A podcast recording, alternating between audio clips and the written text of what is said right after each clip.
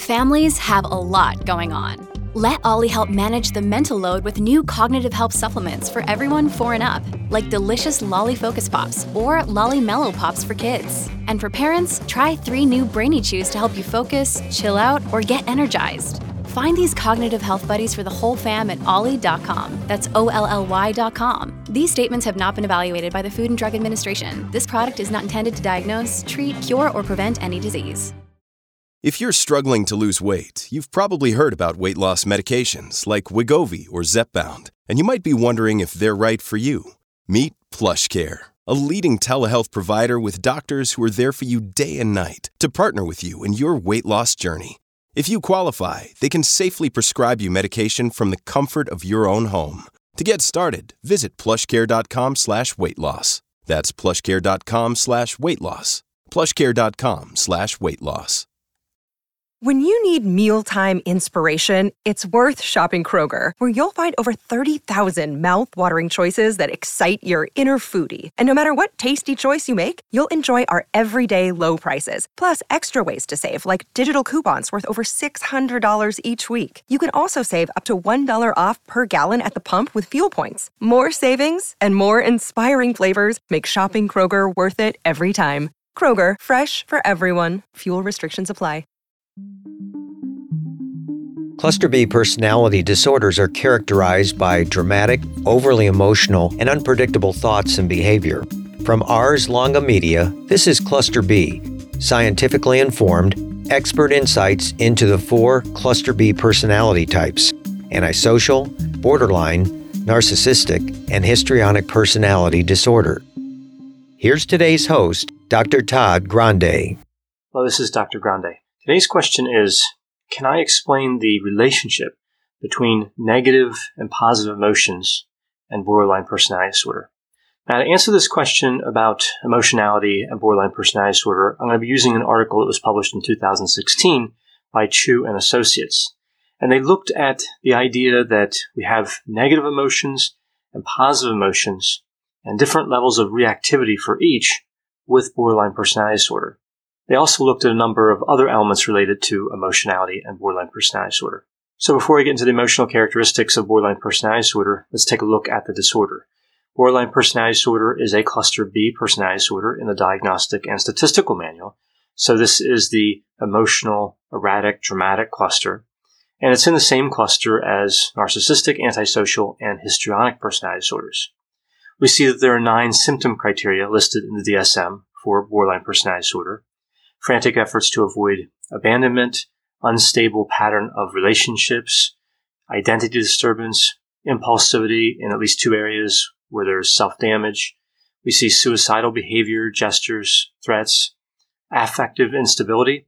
Now, this one would be particularly important when talking about the emotional aspects. Chronic feelings of emptiness, inappropriate, intense anger or difficulty controlling anger, and paranoid ideation or dissociation. So it's not surprising when looking at the definition of borderline personality disorder that there's some relationship to emotional reactivity. Again, specifically that criterion with affective instability, but also the pattern of unstable relationships and impulsivity would be a factor there with emotional instability and reactivity. So we know from prior research that there are a number of theories about how emotional regulation relates to borderline personality disorder. Under one theory, we see that borderline personality disorder is really a dysfunction of both positive and negative emotions.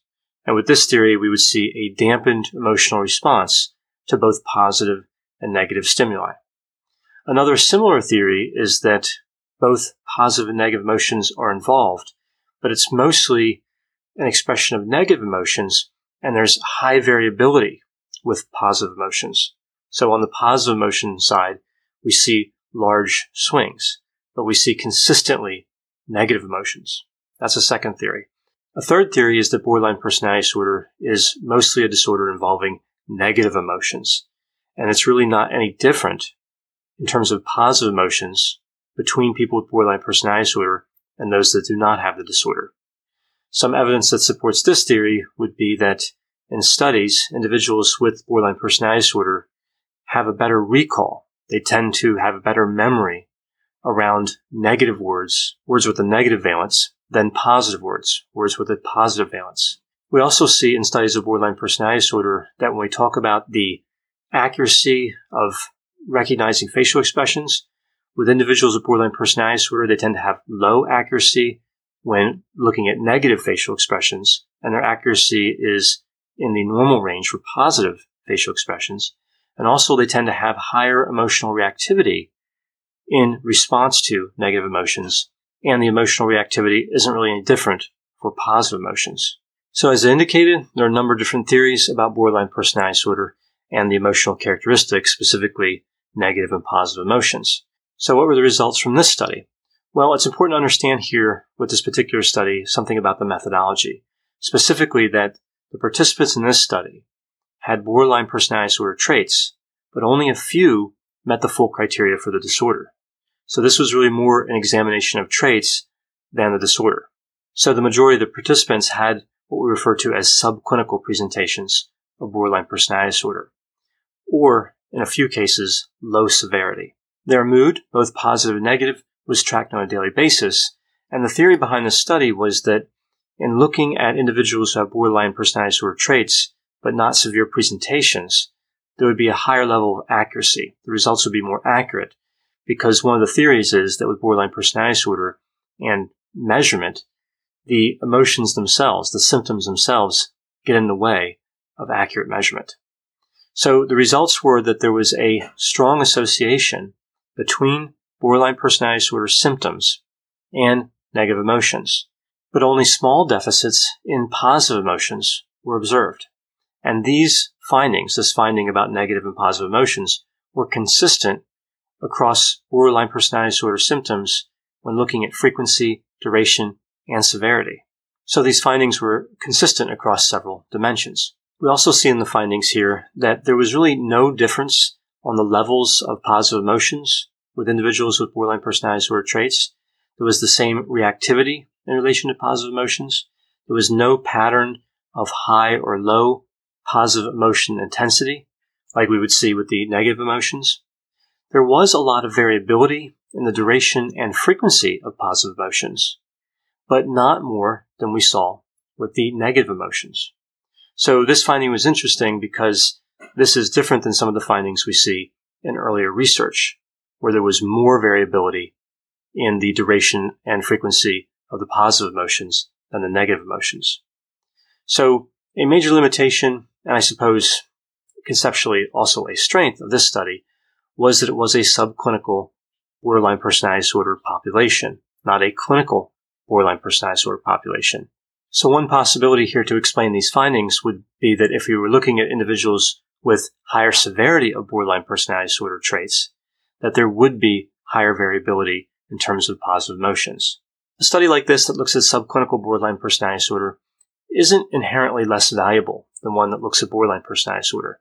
It's important we study borderline personality disorder traits at all the different frequency, duration, and severity levels, including this subclinical population.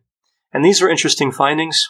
They were consistent with some of the findings in the past, but as I mentioned, they contradicted other findings.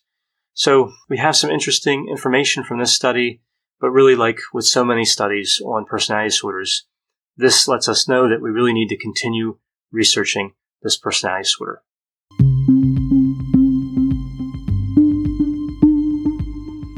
For more content like this, check out Healthy Toxic, another podcast from Ars Longa Media, all about what makes or breaks relationships, including issues related to narcissism, narcissistic abuse, and how personality disorders affect relationships. Ars Longa Vita Brevis. Learn more at arslonga.media. With the Lucky Land slots, you can get lucky just about anywhere. This is your captain speaking. Uh, we've got clear runway and the weather's fine, but we're just going to circle up here a while and uh, get lucky. No, no, nothing like that. It's just these cash prizes add up quick. So I suggest you sit back, keep your tray table upright, and start getting lucky. Play for free at LuckyLandSlots.com. Are you feeling lucky? No purchase necessary. Void where prohibited by law. 18 plus terms and conditions apply. See website for details.